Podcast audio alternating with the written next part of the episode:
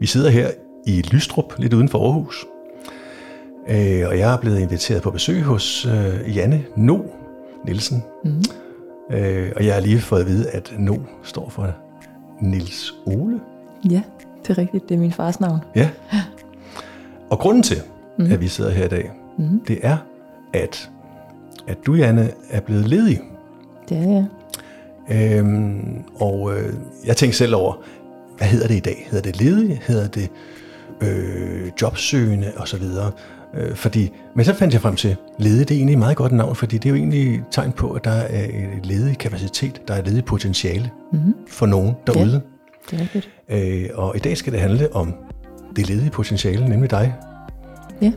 Og, øh, og øh, som du har fortalt mig, så det du dybest set er optaget af, det er det gode arbejdsliv for både øh, medarbejdere, men også for arbejdsgiveren.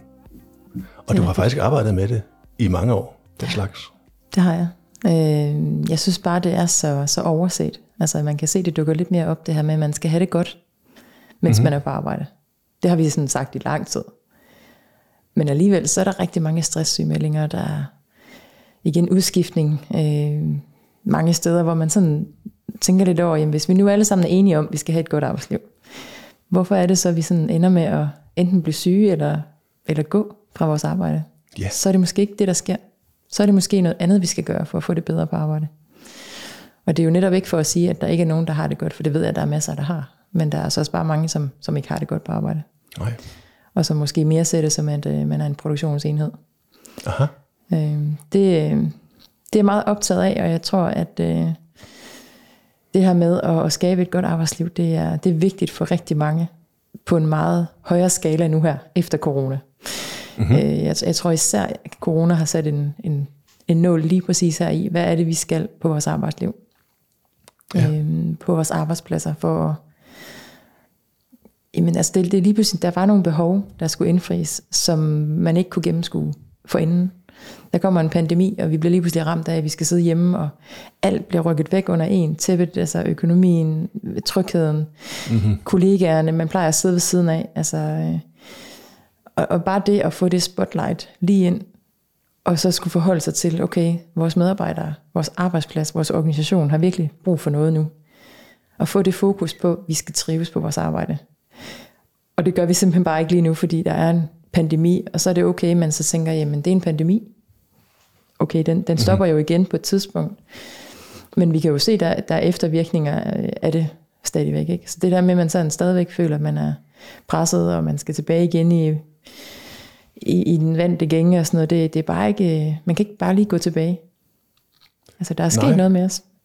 Og, ja, og ja. det har du oplevet? Ja, det har at, at, at, ja. at øh, uden at vi skal fortabe os i coronaen, vil du så sige, at, at, øh, at coronaen har gjort noget godt, eller noget skidt, eller begge dele? Oh, det, er et spørg- det, det, det er et meget stort spørgsmål egentlig. Altså, jeg, jeg tænker egentlig, at øh, sådan med respekt for alle de dårlige ting, så tænker jeg ikke, man kan sige, at det er noget godt. Øh, men, men jeg synes, der er kommet nogle, nogle spændende konsekvenser ud af det. Øh, mm-hmm. Jeg tror, i forhold til, til lige præcis at være på arbejdsmarkedet og have det godt, der synes jeg, det er interessant, at, at vi begynder at fokusere mere på, hvad vi trives med, og hvad vi ikke trives med.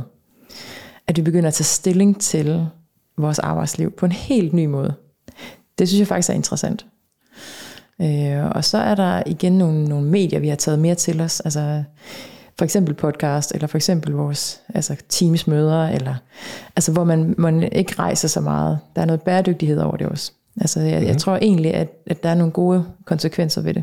Ja. Sådan. Men har det ligesom været den anledning, der måske også skulle til for at ruske op i nogle forestillinger om, øh, øh, jamen det kunne være helt lavpraktisk, øh, hvor mange virksomheder, der helt klart ikke var i stand øh, til at, at øh, lave øh, videomøder ja. før corona. Det var fuldstændig Det var, det var no-go. Det, det ja. var ikke inden for skiven. Nej. Øh, og så viser det sig, at det, det kunne de jo egentlig sagtens. Ja. Øh, og medarbejderne, de kunne egentlig også godt øh, høj grad arbejde hjemmefra. Det burde de ikke kunne. og nogen øh, havde det faktisk rigtig godt med det. Ja, det og, og nogen de var faktisk endnu mere produktive. Det var det øh, jeg kender der mange, der, der, der, der stadigvæk siger, at det, hvis de skal, øh, med den viden, de har nu om, de kan arbejde hjemmefra, hvis de skal koncentrere sig en dag, hvis de skal være effektive, så tager jeg en hjemmearbejdsdag. Ja. Der er jo et eller andet interessant der. Meget. Og du har helt ret, fordi øh, altså det der med at have en hjemmearbejdsdag var jo i, i, i flere virksomheder sådan lidt anset som, at man holder lidt fri. Altså du, du er ikke sådan lige så produktiv i hvert fald, som du er, hvis du er på din arbejdsplads. Og, og det, er jo, det er jo helt skævt. Altså vi kan jo se tallene, der er mange, der performer langt bedre. Der er mange, der har faktisk endt med at få et bedre resultat økonomisk set sådan for hele virksomheden på grund af hjemmearbejde. Mm-hmm. Det synes jeg simpelthen, det, det er et resultat, der, der, der skal sådan, det skal man lige tænke lidt over. Ja. Så jeg oplever ikke rigtigt, der er sådan den store hurdle omkring at få en hjemmearbejdsdag længere. Arbejdsdag længere. Det, det er sådan mere anerkendt, at, at okay, så sidder man derhjemme, og, og man er mere produktiv. Og, altså, det er jo heller ikke forbudt at ringe og spørge, hvordan går det, selvom Nej. man sidder hjemme. Så, så, så virksomheden har jo en mulighed for at ringe og sige, hvad så? Eller man kan skrive på Teams, altså hvis der er et eller andet. Altså, jeg har tit haft hjemmearbejdsdage, så har jeg siddet ovenpå, og så har jeg siddet og holdt et møde, jeg har sågar holdt netværksmøder, jeg har holdt et kurser, øh, jeg har taget mange møder, hvor jeg har siddet ovenpå i min ja. stue. Ja. Og jeg synes faktisk, det har fungeret rigtig, rigtig dejligt. Ja. Altså virkelig, virkelig godt. Ikke? Og så kan man, når man lige har været på, det kan man så mærke, ikke? det kan jeg i hvert fald mærke, når jeg har været på rigtig meget online, så har jeg lige brug for at lige gå ud og få noget frisk luft. Så det, det, det, det, det er på en anden måde, man er på møde. Man har også brug for luft, når man har været til fysisk møde, og man sidder sammen. Men der kommer nogle relationer i spil, og der er noget mere energi. Det har du ikke i et, i et medie, hvor du sidder på en skærm, basically. Nej. Så der, der tror jeg, der, der kan man sådan mærke, og der ved jeg også, der er nogen, der sådan siger, at det, det har de slet ikke lyst til at, at gøre mere. Og det er simpelthen også igen, vi har simpelthen brugt det så meget nu her. Nu, nu, vi, nu skal vi lige trække os lidt, nu skal vi lige trække Ja. vejret og, og lige ja. mærke hinanden igen. Ja. Ja. Så det gode arbejdsliv, det er noget, der optager dig, og det er ikke Nej. tilfældigt, Nej. øh, fordi du har faktisk en, øh, en lang historik. Det kan være, du lige vil, Ja, vil jamen, jeg, præsentere, hvad det egentlig er, du har beskæftiget dig med her. det kan du tro. Jamen, jeg blev færdig som, som kendt mærke i noget, der hedder International Business her fra Aarhus af i øh, 2014. Og, øh, og så, så startede min jobsøgning ud med at gøre det klassiske at sidde hjemme og bare lave ansøgninger og kigge på jobindex og jobopslag.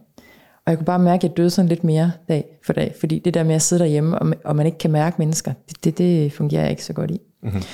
Så tænker jeg, jeg er nødt til at gøre noget andet. Så jeg gik ud, og så fandt jeg en masse arrangementer, og lavede en masse kaffeaftaler, og begyndte også sådan at være nysgerrig på, hvad er det, hvad er det sådan en som dig laver? Hvad laver du i dit arbejde? Mm-hmm. Ja, jamen, jeg hedder sådan, nej, men det var ikke det, jeg spurgte om.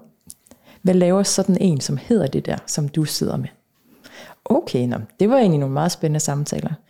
Og så begyndte jeg sådan at kunne mærke, at den der med at være igen en, en medarbejder, eller et, et, altså en repræsentant fra en virksomhed, øh, det er jo langt mere end de titler, vi går og, og lægger til os. Så den opmærksomhed, jeg fik der omkring mennesker og hvad de laver, og, der, og den interesse, som de brænder for, den, den spirede bare i mig. Så det der med at begynde at arbejde inden for, nu er jeg jo kendt mærke, og sådan, der er nogle forskellige stillinger, man kan søge, men at lave en bro herfra, og så over til noget med mennesker. Mm-hmm. Det, det, det kunne kun rime på HR. Ja. Det var sådan der, hvor jeg kunne se, jamen det er simpelthen nødt til at være den vej, jeg går, og det kunne jeg bare mærke, det var det også. Det var den vej, jeg skulle. Så der begyndte jeg jo at søge, søge HR-jobs, og fik et par jobs også, og har siddet i HR-afdelinger og sådan med en par barselsvikariater, og jeg kunne bare mærke, at det var virkelig, virkelig interessant. Fordi der fik man ligesom lov til at arbejde med, hvad det er, vi er for nogle kapaciteter. Ja. Ikke? Vi er jo ikke bare øh, ens mennesker, der kommer ind og har lavet et stykke arbejde og går hjem igen. Det er jo så snævert, som det kan være, men det er jo langt mere end det. Det er jo relationerne, når man står og drikker kaffe. Det er jo øh, en kollega, der lige er lidt øh, mut en dag, sådan, og man lige får sådan en skulderklap. Prøv at det, det, det er sgu okay. Altså, det, det, det, det gik ikke så godt med det her projekt, men det skal nok gå næste gang. Mm-hmm. Det er jo den der relation, man bygger op internt mellem ens kollegaer, og som arbejdsplads, man kan fordre de her rammer for, hvad, hvad er det, vi skal her? Vi har et produkt, som ser sådan her ud, eller en service, som ser sådan her ud. Og vi har nogle ressourcer, nogle mennesker, og vi vil rigtig gerne have, at de trives. Hvad skal der så til for at skabe den trivsel? Jeg synes simpelthen, jeg kan næsten ikke, altså jeg får kuldegysninger, når jeg tænker over det, for det er så svært at, at lige sætte en, en finger på, hvad det lige er, den her virksomhed skal kunne. Så det kræver rigtig meget af, af lederne i forhold til medarbejderne, at finde ud af, hvad er det for nogle medarbejdere, jeg har, og hvad skal de levere? Mm-hmm.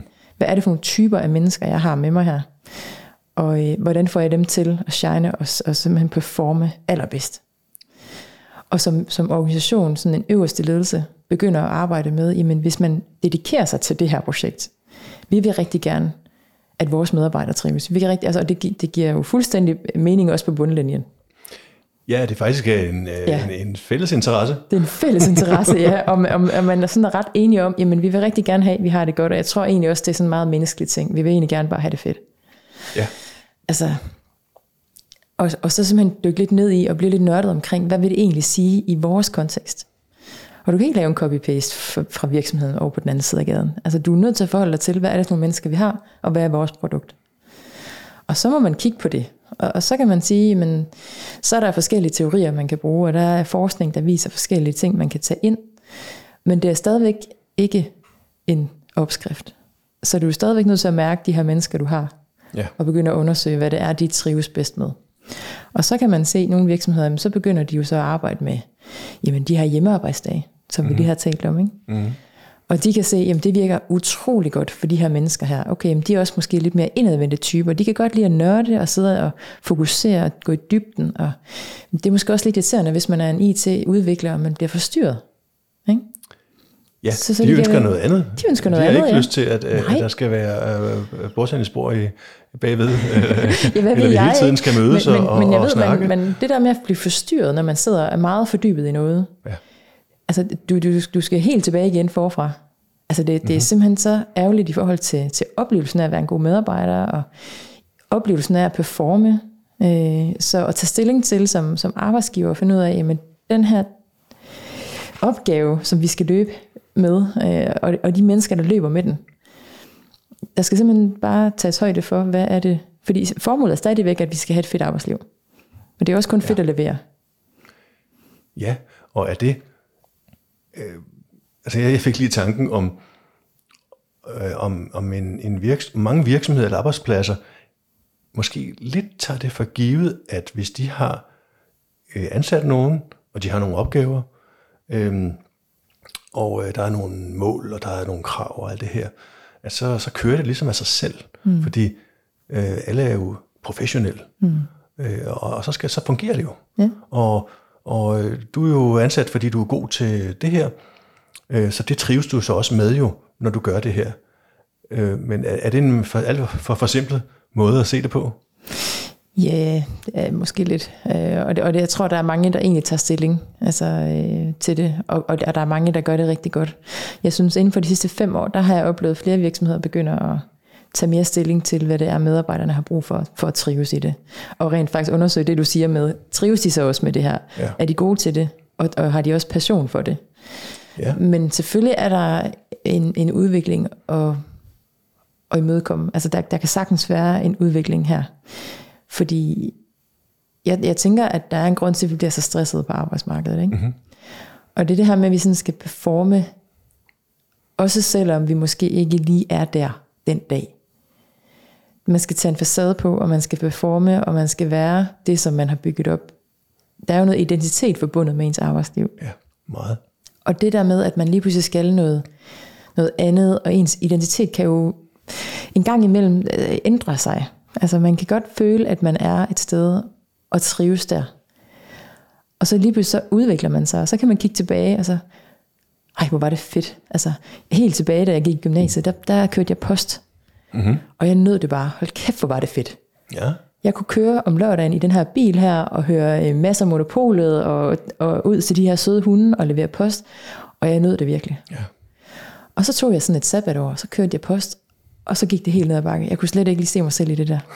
Så kombinationen af et, et studieliv og noget erhvervs, altså, eller sådan en teoretisk viden, man får ind, sådan den der udvikling, en, en viden, man får løbende, kombineret med, at man får lov til at, at arbejde med noget andet. Det var i hvert fald en god kombination for mig. Sådan den der med, at man ude og have relationer, og så ind til bordet, og det kan jeg se i dag også, mit, mit seneste job, den kombination trives jeg rigtig godt i. Altså det der med, at man har et, et fokus på noget, og man får lov til at dykke ned og fordybe sig, Ja. og blive klogere, Ja. og så komme ud og bruge det til noget.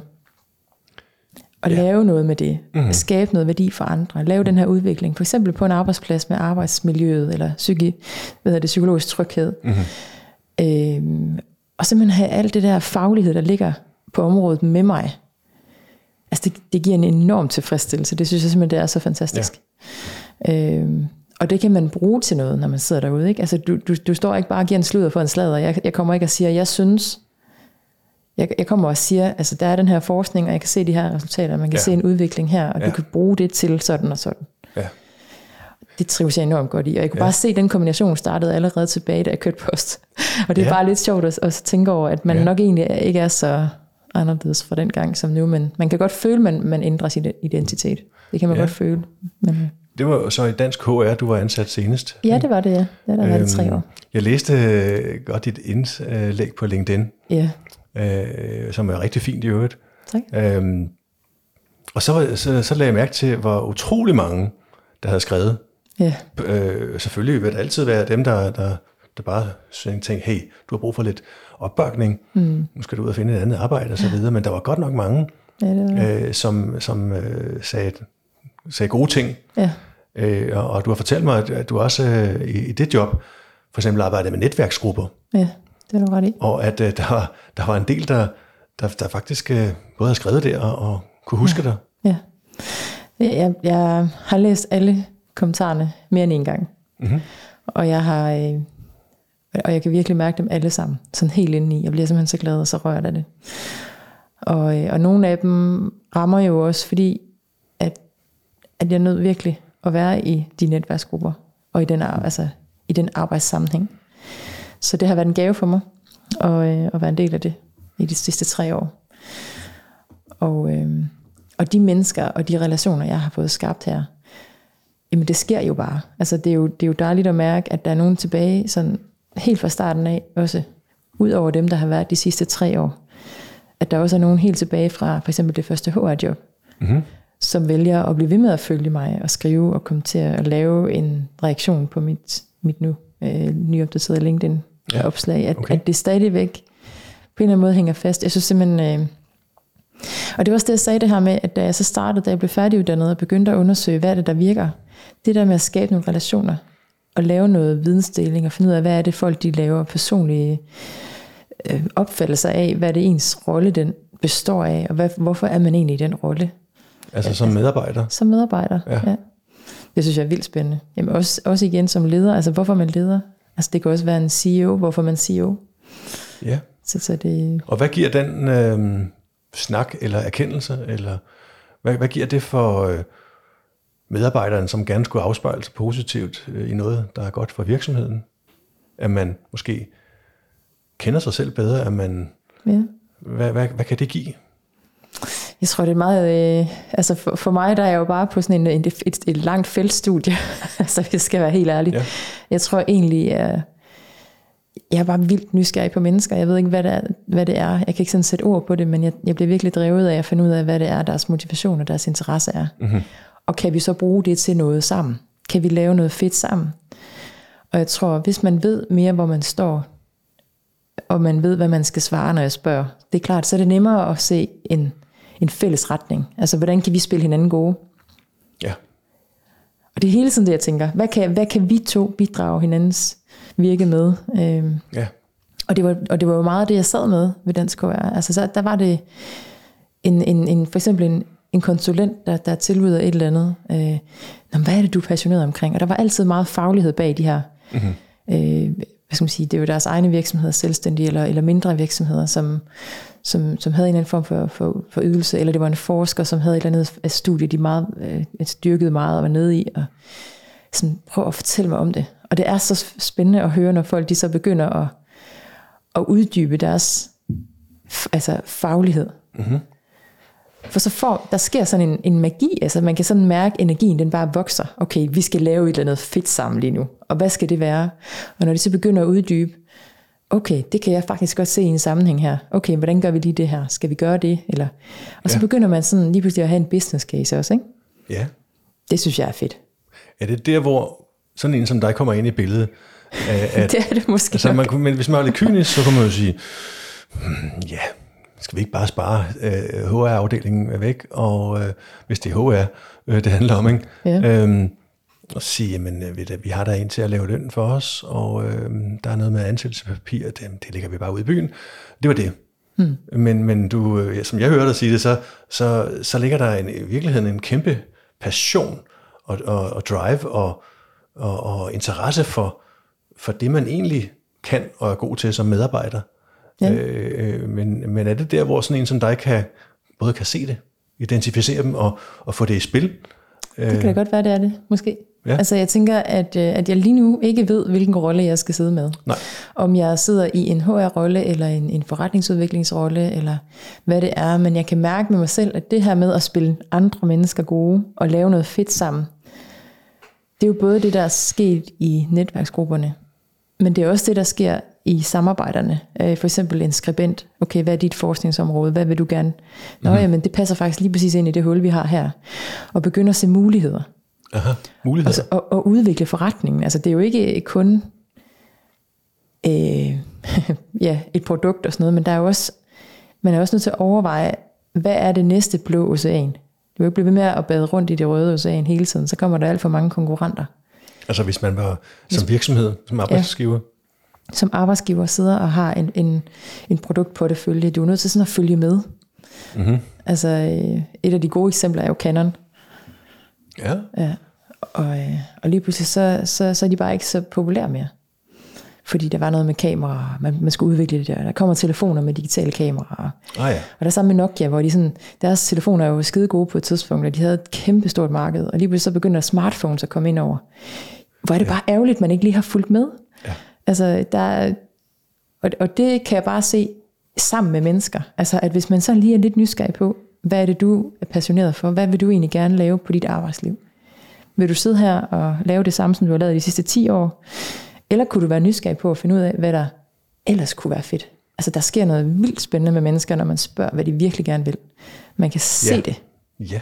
Og man kan mærke det. Og man kan se den nerve, man så finder sammen, kan bringe virksomheden et rigtig godt sted hen. Mm-hmm. Og det samme sker jo også med mennesker i deres arbejdsliv. Altså hvis dine medarbejdere, man sidder som HR for eksempel, og man har et projekt, der hedder, vi vil gerne trives mere på arbejdet. Vi har meget sygefravær for eksempel. Ja. Og, og spørge folk, hvad er det, der gør, at du, øh, du ikke trives lige nu? Ja. Og så kan man selvfølgelig have en lidt en ambivalent rolle, hvis man sidder som en, en intern. Det kan jeg godt se. Men altså, nogle gange kan HR få lov til at altså, have de her samtaler sådan lidt i fortrolighed. Okay. Og det, og det kan virkelig noget, at man spørger folk, hvad, er det, hvad sker der lige nu? Uh-huh. Hvad er det, dit liv er fyldt op af? Hvad er du optaget af? Er der noget, der presser din... Øh, altså, det kan også være på privaten. Altså, at der er noget, der lige optager ens energi. Øhm, og det kan blive sat fri, hvis man bare lige tager snakken. Og så ligesom om, så kan man ja, igen komme tilbage til den her energi, man har på sit arbejde. Ja. Så, så sådan nogle ting, synes jeg er helt afsindigt spændende, hvad man kan gøre for mennesker for at, altså og det er meget simple greb faktisk. Har du det mm. godt? Trives du? Er du okay? Nå okay, hvorfor er du ikke det? Ja. Hvad er det, der kunne gøre det bedre for dig? Er der noget, vi kan gøre? Ja. Sådan nogle helt basale spørgsmål, som viser en oprigtig interesse. Ja, fordi det, vi trods alt alle sammen er mennesker. Ja og vi er ikke øh, produktionskapaciteter, øh, øh, enheder. Men for eksempel, øh, nu nævnte jeg sådan en virksomhed som Nokia, og øh, det, er jo, det er jo et interessant business case, ikke? fordi ja. i dag der er det jo åbenlyst, at, at, at de, øh, de var gode til noget. Mm. Øh, Blockbuster er også et andet eksempel det var dem, man gik til, når man skulle lege en uh, moviebox og uh, tre videofilm. Ikke? det har du ret i. Uh, men de, de var jo slet ikke, de var slet ikke skruet sammen til et digitalt univers. Nej. Man kan sige, rent uh, lavpraktisk sad de også med ufattelig mange legemål og medarbejdere, det er rigtigt, uh, ja. som de andre slet ikke gjorde i. Men, men hvis man skal uh, få det bedste frem i en medarbejder, mm.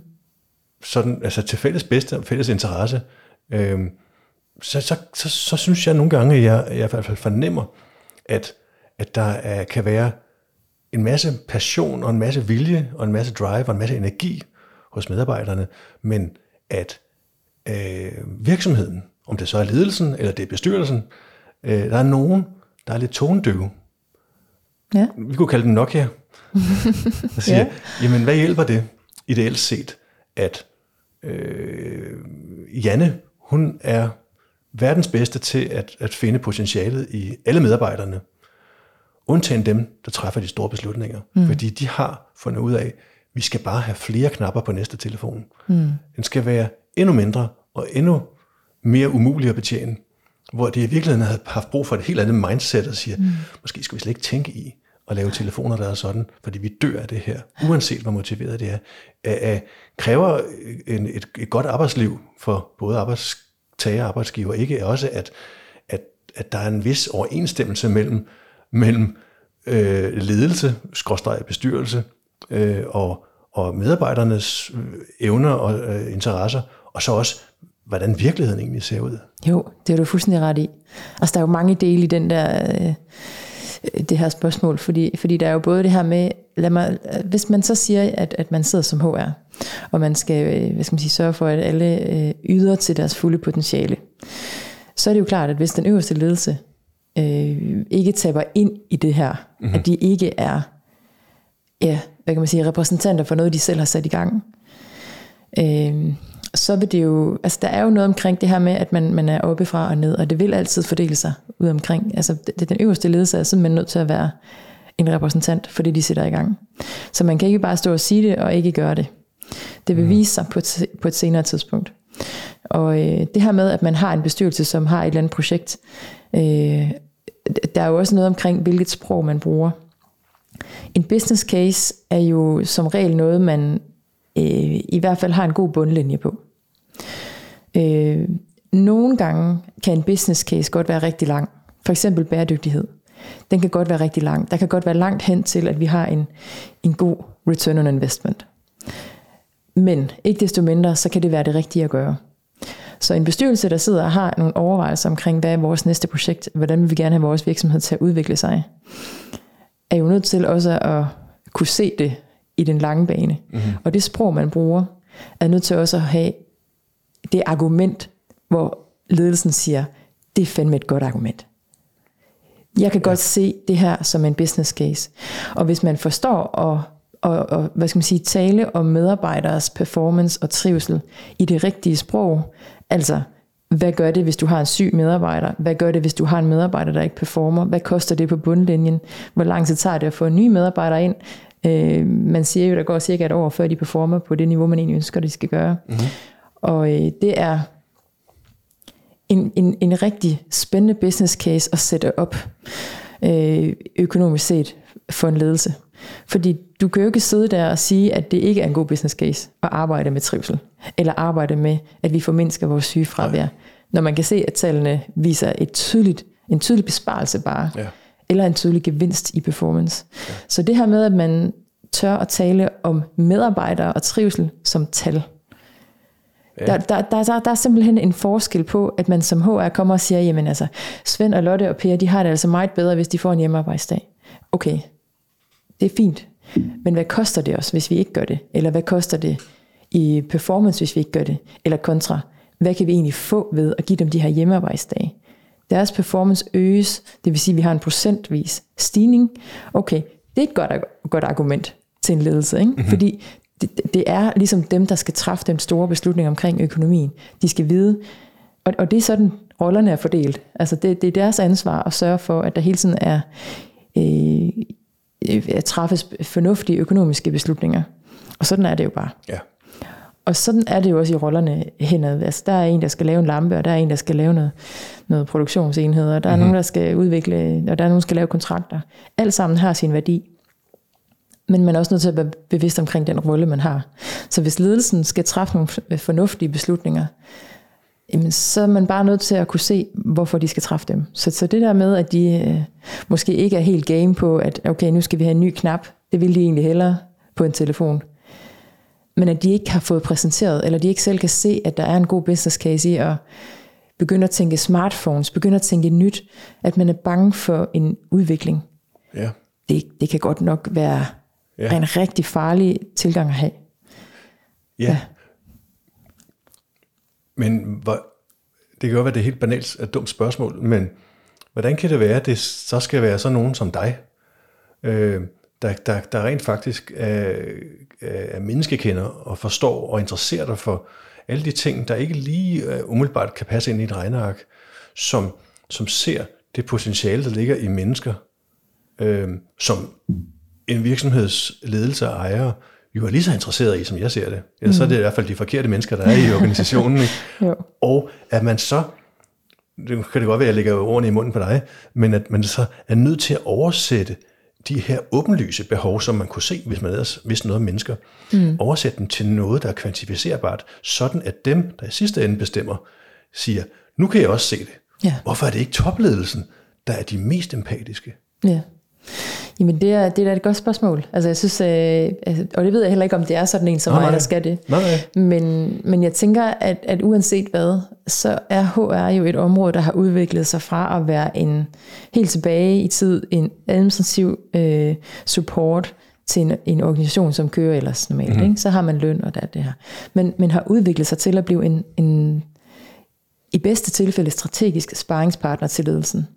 Og det, den udvikling har jo også gjort, at, at der er nogle forskellige områder, HR har skulle lære at være god til. Aha.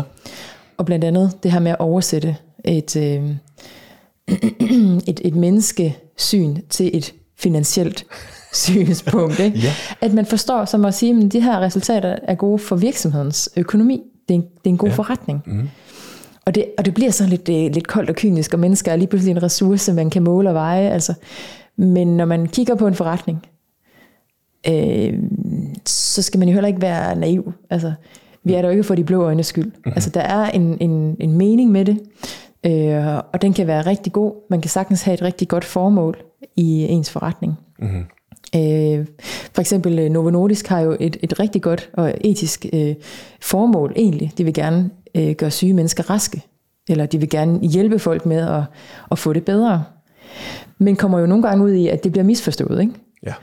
Og det er sådan nogle ting, jeg tænker, jamen der er en forretning, og, og folk har jo fri fortolkningsret. Altså man kan jo sagtens jo, jo. synes, det, det, det er et, et unfair forretningsmål at have. Altså, at, det, at, det, at det skal man ikke, og det er uetisk. Altså, men der er også noget med, at tidens ånd begynder at ændre sig. Og jeg tror egentlig, at som HR kan man, øh, kan man fagne meget af det her, hvis man forstår at tale det rigtige sprog. Og det er så det, man skal lære. Man, mm-hmm. skal, man skal lære at omsætte det, for eksempel hvornår man performer i en ny ansættelse. Man, man skal lave en beregning, sætte to streger under, hvad koster det, eller man skal sige, okay, men en rekruttering, hvad koster en rekruttering? Øh, du kan jo godt se, at det er faktisk billigere at lave øh, trivselsinitiativer, frem for, altså når man har tallene sort på hvidt, så kan du godt se, at trivselsinitiativer koster måske 2 millioner, og en, øh, øh, hele det her med at rekruttere, fordi de skifter hver måned, koster måske 4 millioner. Ja. Så det, det er langt ja. billigere at begynde at tænke mere trivsel frem for, at vi skal til ja. at rekruttere nye mennesker. Og, og, og så, så er der sådan lidt rebel i mig, der, der får tanken, hvis nu man ideelt set, og det er jo nok i den, i den ideelle verden, mm. øhm, havde øh, en virksomhed, der har brug for nogle medarbejdere, øh, og de medarbejdere, de kan få lov til at lave det, som de er ansat til, og som de af samme grund er, er dygtige til, og har lyst til, og brænder for, og passioneret for. Mm. De har lyst til at stoppe, når vi ikke er ude og ringe og siger, ja. nøj, ja. det bliver en endnu bedre dag i dag. Ja. Øhm, og, og altså den der drømme om det ideelle arbejdsliv og det ideelle virksomhedsliv, ja. øh, hvor alle gør det, som de er bedst til og har lyst til, og det, det jeg kan næsten ikke se, at det andet, der, der må være en sund business case i det her. Øh, og så alligevel, så, så, så sker der nogle ting undervejs, hvor medarbejdere ikke trives, til trods for, at de jo sådan set, at der kan være rigtig mange grunde jo, mm. men allerede der tænker jeg, hov, der er nogen, der ikke trives med det. Ja. Er det så fordi, at, at, at du er placeret et forkert sted, eller en forkert mm. virksomhed, øhm, eller er din kollega, du ikke trives med? Der kan være mange grunde, ja, men at der må være et eller andet, den der fællesnævn, en win-win situation, som der egentlig er udgangspunktet. Ja, det er rigtigt. Vi skal hjælpe hinanden. Ja. Men at det alligevel ender mange gange med, at øh, med mistrivsel, og at man har brug for nogen som mm. dig, som kan, kan, kan, kan forstå de der sammenhæng, både mellem forretningen og mellem, altså i den anden ende, øh, nogle medarbejdere og ja. deres interesser og behov. Og det, jeg tror, det interessante er jo også, at det her med at være en, øh, en oversætter, nu er det lidt det, mm-hmm. vi mhm. snakker om, ja. men man bliver sådan lidt en oversætter i en virksomhed, er jo egentlig bare mangel på øh, måske indsigt. Fordi der er jo, der, altså der er jo også det her med at lede opad og lede nedad. Det ved jeg ikke, om du har hørt om. Men altså, så siger man jo så, at en leder skal jo også kunne sige til og fra sine medarbejdere, og en medarbejder skal også kunne sige til og fra opad, altså give feedback til mm-hmm. sin leder og sige, jamen, øh, øh, når, når, du, når du kommer sådan en fredag morgen og stikker mig sådan en opgave med en meget kort deadline, det kan jeg simpelthen ikke nu. Det, det føler jeg mig lidt uh, trådt over tæerne med, og, og, og, altså at man kan sige sådan nogle ting. Mm-hmm. Omvendt, jamen jeg synes simpelthen, det er så dejligt, at du kommer og giver mig feedback på den her måde. Tak for det. At man tør at være ærlig omkring, hvem man er. Og det er det, ja. jeg sådan måske... Også nu siger du det her med, jamen drømmen om det gode arbejdsliv. Altså, nogle gange så får jeg sådan et billede af, at det, det, det er temmelig naivt. Mm-hmm.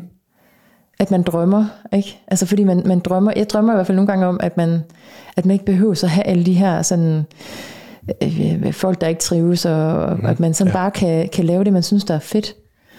Og jeg kan også godt se, hvordan skal det overhovedet hænge sammen.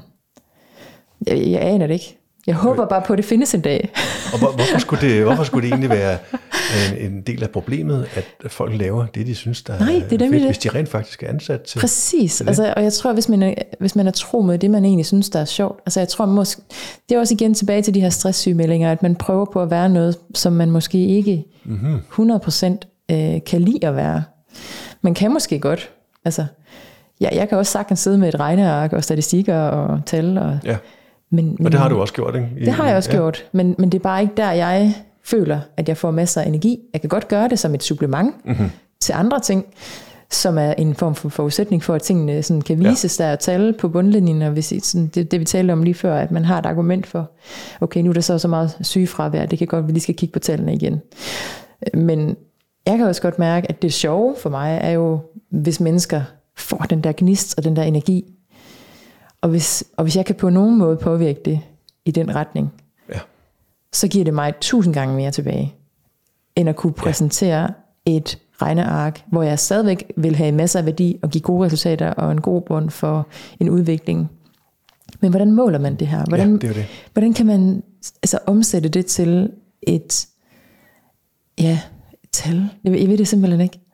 Nej, fordi der må også være en del af noget, der må være noget noget tillid og noget overbevisning. Ja. Men, fordi man kan sige, hvis, man kan sige, hvad, hvad, hvad, hvad kan du gøre for en virksomhed eller en organisation, som der gør, at det er en god idé ja. at ansætte dig? Ja. Nu er du jo konkret i en situation, hvor du ja, det er. sådan set er ude og lede efter den, ja. den samarbejdspartner det der. Er. Og, og, og jeg tror, at drømmen kunne jo være, at man på en eller anden måde arbejder fælles i tillid. Aha. Fordi der kan skabes rigtig mange resultater med tillid. Altså hvis man, hvis man altså, tør stole på, lidt det du sagde før, hvis nu, hvis nu bare leger med, at folk bare laver det, de synes, der er sjovt. Ja. What's not to like? hvorfor skulle man sige noget, hvorfor skulle man sige noget forkert? Hvorfor skulle man prøve på noget andet. Altså alt det der spin-off, der kan komme på, at man har en rolle, og man gerne vil have mere magt og penge, og mm, at man ja. mistrives, fordi man måske ikke øh, føler, man kan sige fra, eller man får for mange opgaver i forhold til, hvad man synes, der er sjovt, ja. kontra ikke sjovt. Øh, hvorfor siger man det ikke bare? Hvorfor siger man ikke bare, prøv, ja. jeg, jeg synes faktisk, det øh, har været fedt i fem år at sidde med de her regneark. Jeg kan mærke, at jeg skal et andet sted hen. Og så skal det jo selvfølgelig også siges her, altså det ved jeg godt, der er nogen, der gør. Det er der masser af steder, ja, der gør. Men jeg, jeg tror bare, at vi har en eller anden form for kultur, der hedder, at, at vi, vi kører bare på. Vi kører på, så længe ja. det giver, øh, giver værdi i den sidste ende, og så bliver vi, øh, vi skal jo også have penge på bordet. Vi skal jo have, vi har ja. børn og hus, og ja, ja. vi skal jo også have det til at køre rundt. Så på en eller anden måde, så, så kan det jo være, at man føler, at man er nødt til det. Ja, fordi det er jo sådan et, det er måske lidt tabu. Ja, det er det nok lidt, ja. Øhm, at, at, at den del, der hedder, jamen, øh, uanset hvor meget jeg holder af virksomheden og sådan noget, mm. så, så, så, så, så, ja, så kan det godt være, at jeg øh, måske ikke længere er den, den mest effektive eller mit kompetente arbejdskraft, og jeg trives egentlig heller ikke længere med det. Mm. Men øh, nu er jeg blevet 50, og jeg kan alligevel ikke få et nyt job. Ja. Eller, så begynder man at se ja, begrænsninger. Eller øh, jeg overgår ikke at skifte, nej, fordi nej. det fungerer jo meget godt. Ja, der er mange grunde til, at man, øh, selvom man ikke rigtig kan sige det ja. til det andet end andre end de nærmeste, at sige, nu har jeg været her i 12 år, ja. og jeg de sidste syv år, der har jeg trådt vande. Jeg har leveret, hvad jeg, de bad mig om, men det er ikke her. der kommer en uh, ny iPhone fra. Nej. Og jeg synes jo, det kunne være så fedt, hvis man bare kunne gå hen og sige det der. Ja. Prøv jeg, jeg, jeg, jeg føler, at jeg træder vande. Jeg kan mærke, at gnisten er forsvundet. Jeg vil rigtig gerne finde gnisten. Kan vi gøre det sammen? Og så sidder der en på den anden side af bordet og siger, fuck, hvor er det fedt, du siger det. Det vil jeg rigtig gerne være med til. Lad os finde ud af det, hvad der kan ja. fungere. Og, og der er jo mange ting i det, fordi det her det er sådan et, et drømmescenarie. Og så samtidig med, så er der også noget praktik, der skal gå op, fordi der er også et, et arbejds, øh, hvad skal man sige, der er en, en organisation, der skal besættes. Altså, ja. hvad der, er sagt, der er nogle roller, der skal udfyldes, der er noget arbejde, der skal leveres. Så der skal være fleksibilitet fra begge sider, for at det her kan lykkes. Både medarbejderen skal jo være fleksibel til at blive der, indtil man finder en ny kapacitet til den rolle, man mm-hmm. har mhm. siddet i. Og arbejdsgiveren skal også kunne se, okay, men det er faktisk en gevinst for os, hvis vi kan få vedkommende til at levere internt ja. i en ny rolle. Ja. Eller eventuelt, at, at vedkommende kan være en rigtig god repræsentant, hvis man desværre ikke kan finde en plads internt. At man så stadigvæk kan komme ud af vagten på en, på en rigtig god måde, ja. at man får sagt pænt farvel, og man kan jamen, stadigvæk have lidt kontakt indimellem. Altså jeg kan bare ikke se noget dårligt ved det. Altså, men vi er bange vi er alle sammen bange. Ja. Arbejdsgiverne er bange for, at, øh, at, at man kommer til at sige noget forkert. Øh, der er jo mange skandaler, der, der, der sådan dukker op lige fra højre ind imellem. Og medarbejderne er bange for at miste deres job, og bange for at sige noget forkert, eller bange for ikke at performe. Eller, ja. Og jeg synes bare, det kunne være så fedt, hvis vi kunne fjerne den der frygt fra vores arbejdsliv, og så bare nyde vores arbejde, og simpelthen bare gå på mhm. arbejde og være ærlige ja. omkring, hvad der foregår. Rigtig mange gange kan man jo afværge en situation, hvis man bare får det sagt højt. Ja, og måske i tide også. Og i tide, ja. Fordi ja, nu, nu ser jeg bare for mig øh, den situation, jeg, jeg har selv været i den, og jeg kender rigtig mange, der er i den, eller har været i den, og som kommer i den, hvis de ikke er det allerede. Det der med, at man, man er sådan set, øh, det er gået hen og blevet et, et, et problem, det arbejde der. Og det sidste, jeg har lyst til, det er at sige det. Mm. Øh, fordi så giver jeg arbejdsgiveren øh, opmærksomhed på noget, som er meget reelt set fra en arbejdsgivers synspunkt, at jeg fungerer ikke rigtig godt i det her, mm. og i virkeligheden, så, så jeg heller ikke, det, det der udvikler sig til, det, det keder mig enten, øh, eller det, det, det er ikke den bedste. Mm. Men man, man lægger jo næsten en fyreseddel i sin ja, egen øh, indbakke, ja. øh, siger, tak fordi du gjorde opmærksom på det. Du har gjort virksomheden en tjeneste. Men vi er nok også nødt til at... At, at, at handle på det. Handle ja. på det, ikke? Ja. Og en ting er, at vi skal have en, der er bedre ind. Det er godt set. En, der er gladere for det, en, der egner sig bedre til det her. Mm-hmm. Så er der den anden del, det er jo dig. Ja. Hvordan, og er det, er det ikke næsten sådan en, en umulig samtale, hvor man kommer lidt ud i de der, øh, man spiller nogle spil, som måske også kan blive sådan lidt øh, anstrengende, øh, og anstrengende for ens selv, fordi man næsten er nødt til at, hvis man vil sige, at jeg gerne bevare mit job, at jeg, så, så spiller jeg mere og mere en rolle mm. om, at jeg er kompetent, og det er mig, der I skal bevare. Og så kan det godt kollapse lidt, ja. hvis man en dag siger, fik jeg sagt, at øh, det, er ikke, det er ikke godt det her. Mm, det har du ret i. Og jeg tror, mange laver de der spil. Ja, altså, fordi det gør vi nok alle sammen i en anden grad. Ja, det, det tror jeg, og jeg tror ikke helt, vi kan komme det til livs. Altså, og spørgsmålet er, om vi skal det til livs. Mm-hmm. Altså, fordi der er jo også en, som du også selv siger, altså når først korten er på bordet, så, så skal man også reagere på det på en eller anden måde. Ikke? Mm-hmm. Og det, og det samme vil jo også gøre sig gældende, hvis virksomheden kommer og sagde til, til en medarbejder, på jeg synes faktisk ikke, det performer. Altså, øh, vi skal ikke helt tilfreds længere. Hvad, hvad, kan, kan du ikke øh, gøre noget ved det? Ja. Kan du ikke lige blive lidt bedre? Ja. Altså groft sagt, ikke? Ja, ja. Og, og det er jo øh, også lidt hårdt at få at vide, ikke? Så vil man måske også overveje, hmm, har jeg lyst til stadigvæk at være her? Ja. Så jeg, jeg tænker egentlig, at det kan gavne i, i mange situationer, at man sådan lige bare for sig selv lige overvejer, er det her fedt? Hvad kan jeg gøre ved det? Øh, og det er nok den mere reelle version af en arbejdsplads, ikke? at man sådan tænker lidt over det, og så kan man måske gå til HR og sige, på at jeg overvejer sådan og sådan, er der mulighed for, at jeg kan komme til at sidde i en anden afdeling, eller ja. kan jeg komme i nærheden af det her? Og, og det er jo også lidt derfor, vi har de her forskellige mus-samtaler. Altså, mm-hmm. Der er også nogen, der, der laver pulsmålinger, og der er mange forskellige måder, man kan måle folks trivsel, og, og hvor de gerne vil hen af. Og der er jo rigtig mange eksempler på virksomheder, som faktisk formår at gøre det her til ja. succes. Øh, så, så hele tiden er der en, en løbende samtale, hvor man spørger folk, hvad har du lyst til nu her? Hvordan fungerer det for dig med den her rolle? Og, ja. og det kan man jo lade sig inspirere af.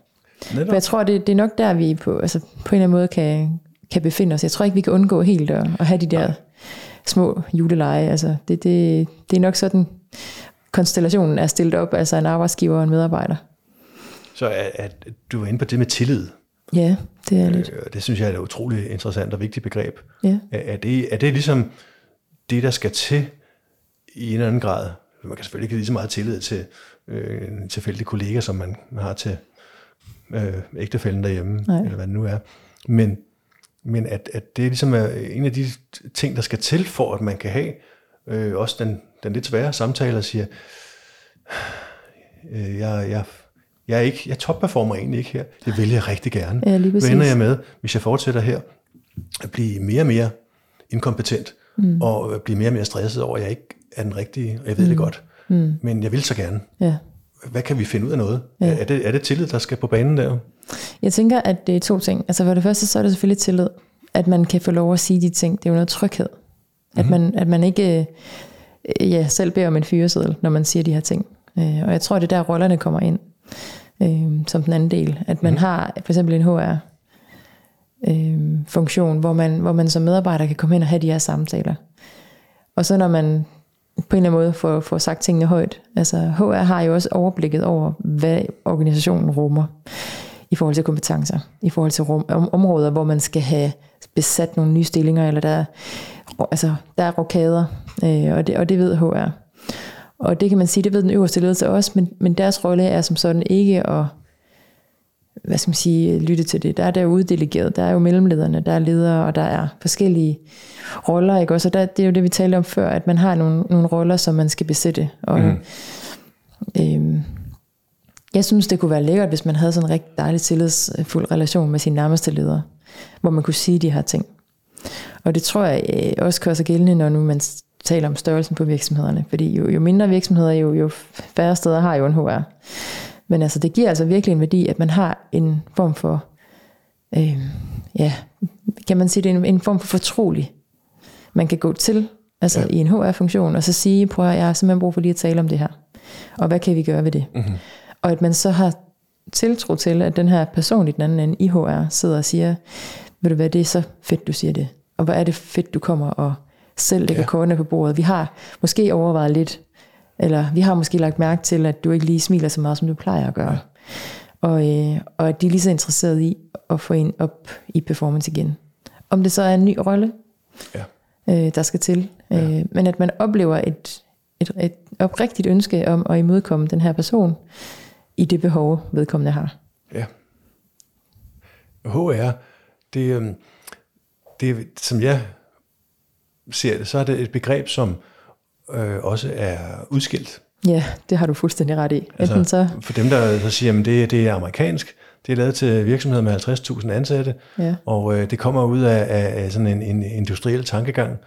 Vi har materialestyring, vi har øh, øh, energistyring, vi har øh, produktionsstyring, vi har salgsværktøj og ting og sager. Og så har vi også de der, der kalder mennesker. mennesker. Det laver vi en afdeling for. Og det er så menneskeressourcer, som er en arbejdskraft, som vi kan trække ind og fjerne igen, når mm. de ikke lige performer, som vi har brug for. ja.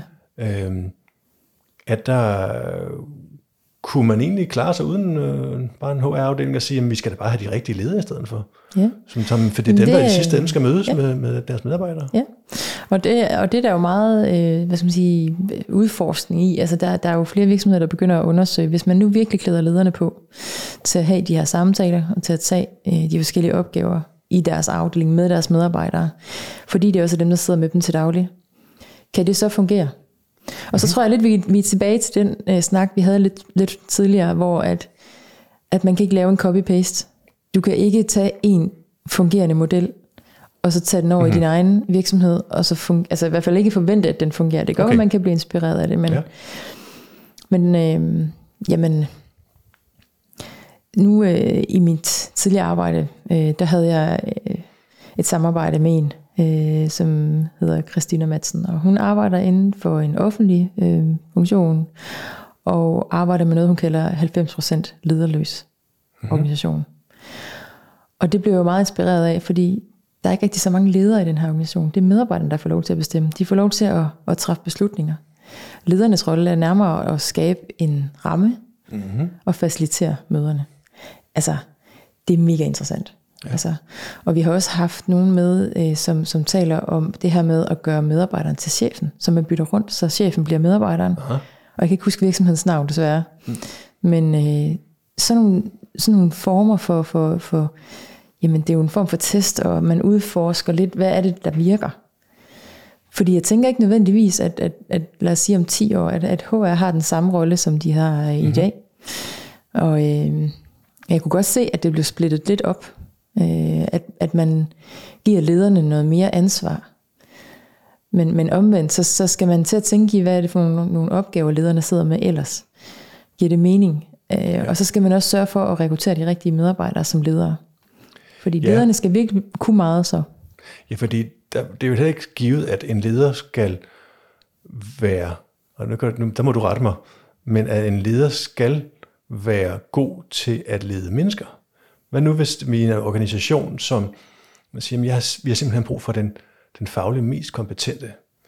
Øh, og det kan godt være en, der ikke forstår sig på mennesker, men, men, men, men du, skal også, du er her for at lede projekter, du er her for at lede ting, og for at lede en, øh, nu siger jeg bare en teknologiudvikling. Mm. Øhm, og der findes ikke nogen bedre end dig. Mm. Desværre så har du ikke forstand på mennesker, du kan ikke rigtig gennemskue dem, øh, du kan ikke mærke dem, du har måske ikke øh, empati som det største talent. Mm. Øhm, fordi det bunder i virkeligheden i det udtryk, jeg kan huske, jeg lærte på HD i organisationen, der hed Structure Follow Strategy. Mm. Og det elsker jeg. Mm. Øh, hvor jeg oplever, altså det, det som så handler om, at uh, siger, okay, vi er nødt til at starte med, hvad, hvad handler det her om? Hvad vil vi? Hvad er det, vi vil? Og så, når vi ved det, så, så kan vi indrette vores struktur mm. efter det, mm. sådan at den understøtter det, vi vil. Ja. Hvor jeg har indtryk af, at mange organisationer næsten kommer til at handle om organisationen, øh, som så må prøve at få det, man egentlig skal lave, øh, ind øh, i, i, i, i dagligdagen. Fordi nu, nu er det lige pludselig strukturen, der er den vigtige, mm. i stedet for at det blev et resultat af det, vi ville. Ja, mister vi ikke også, det er egentlig, spørger dig om, det er, mister vi ikke, og det er et ledende spørgsmål, det er øh, mister vi ikke fokus, mister vi ikke meningen øh, i en eller anden grad med det, vi laver, hvis det går hen og bliver struktur for strukturens skyld, frem for at sige, vi er her for at mm. lave kaninbuer. Det er kaninbuer. Jeg elsker kaninbuer. Men det hele går op i struktur og ledelse ja. og mus-samtaler og møder og sådan noget. Mm, det er du ret i. Altså, øh, der er jo rigtig meget af det, du siger nu, også fordi øh, den, den leder, som jo ikke forstår sig på mennesker, kan jo ikke lede et, et større projekt, hvis det er styret af mennesker. Og hvordan skal man ellers gøre det, hvis ikke der er mennesker mm. involveret? Og det er jo der, hvor man kan se, at for eksempel en overlæge, en dygtig, dygtig overlæge, bliver lige pludselig, øh, øh, rollen ændrer sig til at blive en mere altså personaleledende ja. øh, rolle. Det er et godt eksempel. Og det er bare ikke der, hvor personen er bedst. Nej. Jeg læste en artikel på et tidspunkt, hvor at man siger, argumentet er, at det faktisk ikke er særlig spændende at blive ved med at avancere folk, fordi mm. vi avancerer folk til middelmodighed. Ja, de, de bliver inkompetente, de bliver inkompetente til, til den rolle. Ja. De var mega dygtige der, hvor de var. Så siger man, hold op, du er simpelthen en stjerne. Vi, vi fremhæver lige din kompetence, du får lov til at blive leder nu men mangler simpelthen for, forståelsen af, at den rolle, man så opgraderes til, er en helt anden rolle. Og det er klart, ja, det er lidt lækkert, hvis man har fagligheden, men, men jeg, jeg tror på det der med, at man har en fornemmelse for mennesker, og at man har en, en god EQ. Som er? Ja, emotional quotients, altså i stedet for en intelligence ja. quotients, altså man ja. sådan ikke nødvendigvis kan en masse kasser og tal og se mønstre, men også kan forstå mennesker og har en fornemmelse af, hvad det, hvad det er, de, de fortæller dig, ja. uden at sige det. Ja. Det er jo den kompetence, der bliver vægtet allerhøjst. Og i mange, år, mange år har det været IQ. Og man har faktisk screenet folk i en IQ-test, for at finde ud af, hvem kan være den mest kompetente her til den her afdeling. Hvor at nu har man fundet ud af, at det ikke er det, der er vigtigst. Nu er det EQ, Mm. Øh, altså, mm. Du er simpelthen nødt til at kunne have med mennesker at gøre. Så, så den leder, som, som ikke forstår sig på, på mennesker, og som bliver avanceret til en, hvad skal man sige, det, det lyder, du beskriver lidt sådan en projektleder på et stort, øh, hvad skal man sige, en, en, et, et byggeprojekt af en mm, eller anden art. Ja, for eksempel, ja. øh, hvor man ikke forstår, at, at faktisk så er du nødt til at kunne samarbejde med både en tømmer, en håndværker, og en, en maler og alle de her mennesker, arkitekterne, konstruktørerne, for at kunne overhovedet begå dig i det her projekt. Du kan ikke få ting til at ske. Tidsplanerne er også vigtige, og det er rigtig godt, og alt det her, og det, og det er fint. Men så kan det være, at man skal være, altså, der er jo ikke noget galt i, hvis man ikke har en EQ. Altså, det, er, det er jo okay, men, men så skal man bare sidde i en rolle, hvor at man måske understøtter en, en leder, der har en højere EQ. Mm-hmm. Og så kan man virkelig supplere hinanden afsindig godt. Altså, så kan man være det bedste markerpar ever. Ja, ja fordi man måske også har er bevidst om det, ja. hvad det er. så ved man, hvor man står. Ja. Man har noget selvindsigt i, altså, i kraft af, jamen, jeg er ikke så god til det her. Øh, jeg kunne mm. godt bruge en, en wingman, ja. som var lidt bedre på den her noget del. Andet herovre. Og så kan vi faktisk køre projektet i mål. Øh, ja. og, og der, der tror jeg, det, nu snakker du om, om structure og strategy. Og, og igen, jeg tænker, det kommer også lidt ud af det her med HR, og hvad er funktionen mm-hmm. lige, og der er meget struktur og sådan noget. Man kan sige, det ville også være rigtig ærgerligt, hvis man havde en hel organisation uden kontrakter, eller hvis de ikke var opdateret, eller hvis man ikke vidste, hvad man skulle have i løn, ja. eller hvis der ikke var lønsamtaler, eller hvis man ikke havde mus-samtaler, eller ja. nu er mus selvfølgelig lidt på vej ud, øh, man begynder at overveje nogle andre slags samtaler, men der er jo øh, igen det her trivselsarbejde, som gør, at man formår at holde, holde, holde hjulet kørende. Ja. Altså, og det er igen, hvis man tænker, at folk bare er en arbejdskraft, der skal ind, og så skal de levere noget fint nok, så kan man da sikkert sagtens ja. gøre det. Men det har jo vist sig, at det slet ikke er sådan. Altså, det viser sig faktisk, ja. at vi er meget mere et menneske, der går på arbejde. Ja, nu. fordi hvis man starter, måske skulle vi, hvis jeg bare starter fra industrialisering start. Ja. øhm, ja. Der, der kommer alle det her scientific management og øh, øh mennesker ja. som den der produktionsenhed, nærmest, der kunne jo. levere et andet. Ja. Øhm, og stordriftsfordele, og ja, vi skulle ja. lave en, en kæmpe masse øh, af ting for at kunne ja. udnytte det hele. Hvor den bevægelse, der, der, der har været i gang øh, i mange år efterhånden, øh, vel går mere og mere over mod, at jamen, øh, den største dampmaskine i hallen, det er dig, der sidder derovre, ja. sammen med dig, der sidder derovre. Ja. At, at det er mennesketungt. Det, der, der er det allerstørste aktiv, mm. det vi aller sidst vil skifte, skille os af med, det er jer, mm. der sidder der. Ja, så, så, så, så fremtiden for, for det, du kan, er den øh, lys, eller er den... Ja. ja, det ved jeg ikke. Altså, jeg, jeg tænker, at den er lys, altså, men det er igen... Jeg tror mere på samarbejde, end jeg tror på konkurrence. Mm-hmm. Ja, og, og, den er, og jeg, jeg kan også godt mærke, at der er nogle mennesker, de, de, de bliver virkelig drevet af konkurrence. Men det er sådan en form for personlig konkurrence, at man, man, igen vil gerne være den bedste version af sig selv hele tiden. Men øh, den der konkurrence med, med jamen, den der kollega og mig, og sådan noget, vi kæmper lidt imod de her, og vi vil gerne have de samme projekter, og den er usund for en virksomhed. Den er også usund for de medarbejdere, der konkurrerer. Med mindre, altså hvis det er oprigtigt er, at man føler, at man er troet. Aha. Det er klart, at hvis man sådan for sjov kan kigge på hinanden, nå ja, men altså, nu øh, fik jeg den der kunde, og du fik den ikke, haha, så er det sjovt, ikke? Og så drikker oh ja. man øl, og så hygger man sig. Og så er det en måde at, at motivere hinanden på. Så kan det være rigtig fint, ikke?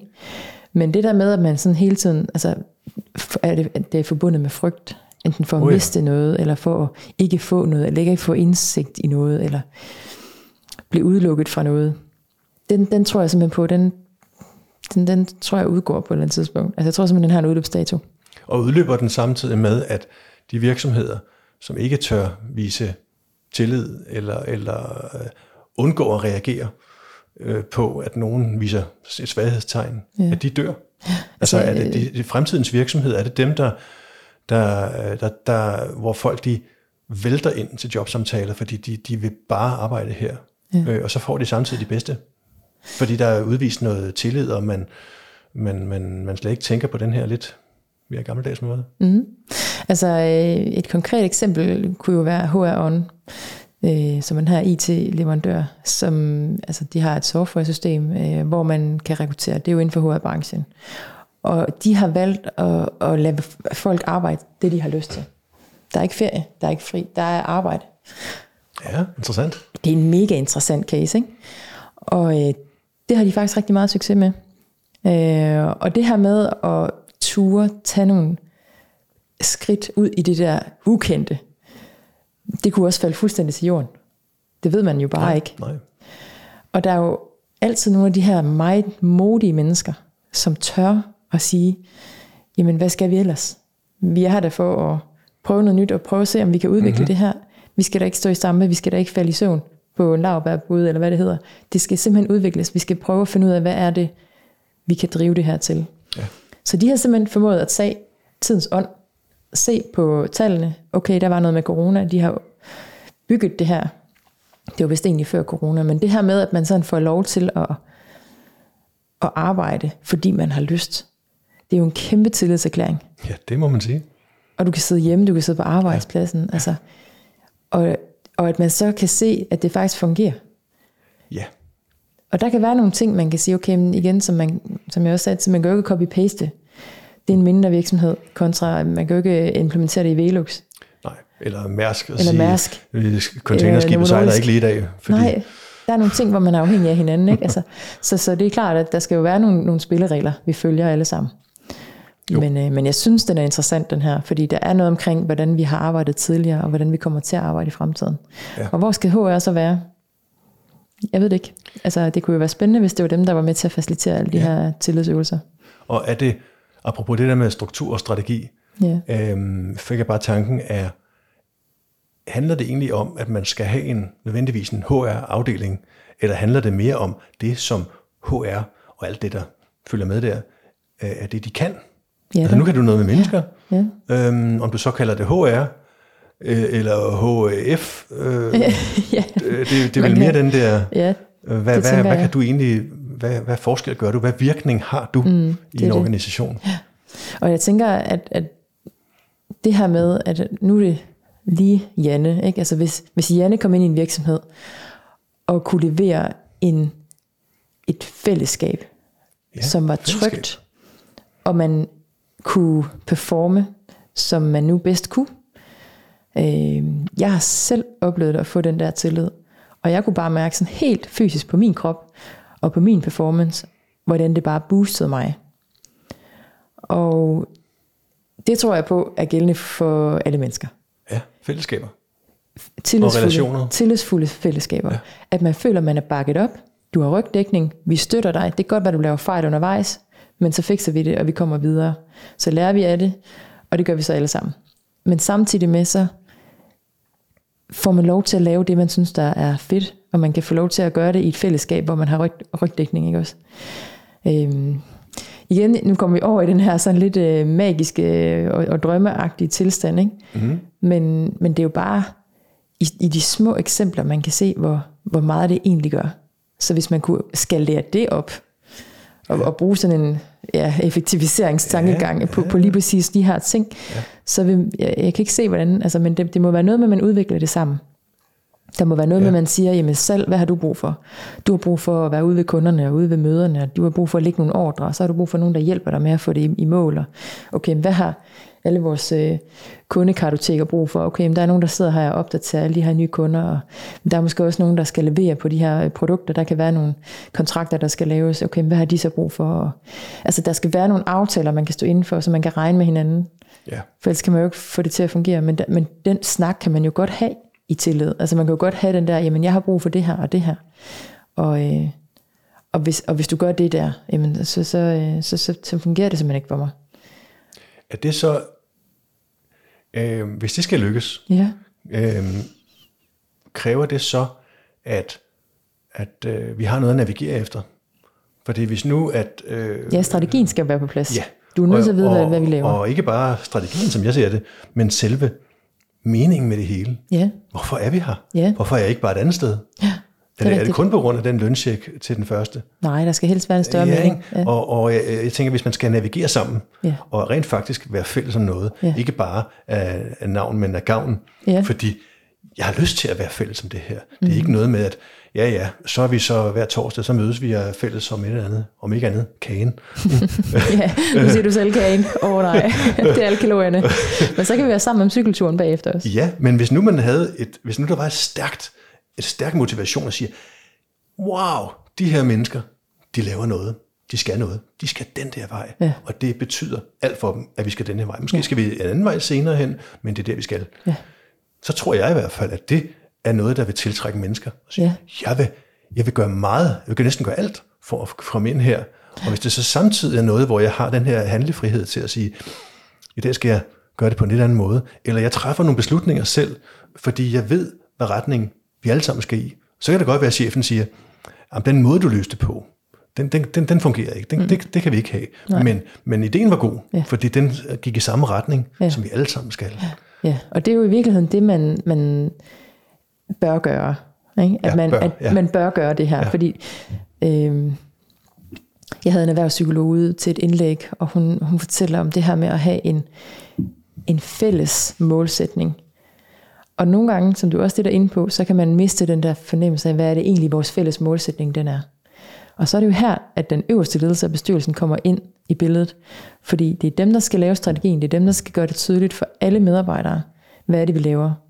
Så hvis de ellers viser, at vi performer, og vi har det godt, og vi vil gerne trives, og vi har det her formål, vi vil gerne sælge strømper. Øh, og de her strømper, de er simpelthen så fantastiske, at man ikke kan mærke, at man har dem på. Og det vil vi gerne give, for det er en gave for alle mennesker at få dem her. Ja. Og det er det, der er formålet. Det er ikke, at vi har en, en salgsafdeling, der fungerer, eller en, en RMA, der fungerer, eller mm-hmm. at vi har en lønbogholder, der, der... Altså, det skal også fungere. Det er hygiejnefaktorer. Ja. Så det skal være der. For ellers kan man ikke drive et større foretagende. Øh, men, men det andet, det har du ret i. Altså, hvis, hvis ikke man kan se, hvad er formålet med, at vi laver det her, hvad er det, vi gerne vil, så er det godt nok svært at få folk i den samme retning. Ja, fordi så, så, så kan der hurtigt opstå frustrationer, som jeg ja, siger det. det. Jeg vil så gerne øh, gøre mit arbejde rigtigt, ja. og jeg har mange idéer, ja. men det er som om, at øh, de ligesom fortoner sig, for der er nogen, der siger, ja, det tror jeg ikke, eller de har, et andet, de har noget andet, de skal, eller nogen skal slet ikke noget andet end at administrere, Nej. eller lede, Nej. eller fordele, eller sørge for, at uh, der er penge i, på, på bogen, ja. uh, men har glemt det større formål. Det er det, ja. Og jeg, jeg kunne forestille mig i hvert fald, at det i fremtiden bliver sværere at få den ressource ind, som er vigtigst, uh, måske i fremtiden, nemlig mennesker, mm. hvis man ikke har noget at tilbyde ja, der. Det Eller rettere sagt, de bedste vil ja, nok kunne ja, tiltrække ja. de bedste mennesker. Og det er jo her markedsføringen kommer ind, fordi de er jo også mega vigtige. Altså, man kan sagtens have en virksomhed, som virkelig har et formål, og som gør det tydeligt internt. Og så kan det godt være, at, at man igennem mund-til-mund-metoden kan få tiltrukket en masse fede øh, kandidater, når man søger job. Men hvis man ikke formår at fortælle budskabet til resten af verden, i en, i en form for rekrutteringskampagne, så er det godt nok svært at, at få øh, kompetencer in, in-house. Altså det, det er svært at rekruttere, når man ikke fortæller, hvad man, hvad man består af. Ja. Og så er man jo også ude i det her med, at man sådan skal fortælle den rigtige historie. ja. og, det, og det er jo også altid... Øh, ja, og der, der, der tror jeg, at du har ret. Altså, hvis man nu har det fælles formål, at man ved, at vi sælger stadigvæk strømper, og det er stadigvæk det, vi lever under for, og vi har stadigvæk et godt produkt, og vi ved, at, at værdikæden, den, den hænger godt sammen øh, så, så, for, så formår man jo også at kunne se sig selv lidt til side for det større formål, når man sidder for eksempel med en, en, øh, en kontrakt, eller en øh, RMA-sag, eller hvad der end kan komme, hvor man synes, det er lidt træls for, for mig, Birte, der sidder i en eller anden afdeling, mm-hmm. og synes, det her det er lidt svært, og man synes måske ikke, ledelsen lytter og sådan noget. Så begynder der at komme alle de der underlige sådan, fnid og fnidder ting, ja. hvor, man, hvor man faktisk kan samle det, og det bør man gøre. Erhvervspsykologen, hun, hun ja, viste en forskningsartikel omkring, at det her med at kunne lave et fælles meningspunkt, skaber også en tryghed. For så ved vi, hvorfor vi alle sammen er her. Ja. Så begynder man ikke at danne en, oh. en opdigtet holdning til, jamen, øh, øh, der, der, der er det spil, man kan se, og så er der det spil, man ikke kan se. Ja. Det skaber utryghed det i stor, stor, stor grad. Og det er også svært at navigere i, hvis der ikke er øh, en retning, som man siger, jamen det, det er det, vi gerne vil. Ja, lige præcis. Ja. Og så går det hen, og så gør man noget andet. bliver noget andet, og så ja, bliver det magtspillene, der bliver, ja. bliver det stærke. Og så begynder man at undre sig over, hvad er det for noget, jeg ikke helt kan se sammenhæng med, fordi der er nogle ting her, der ikke passer sammen.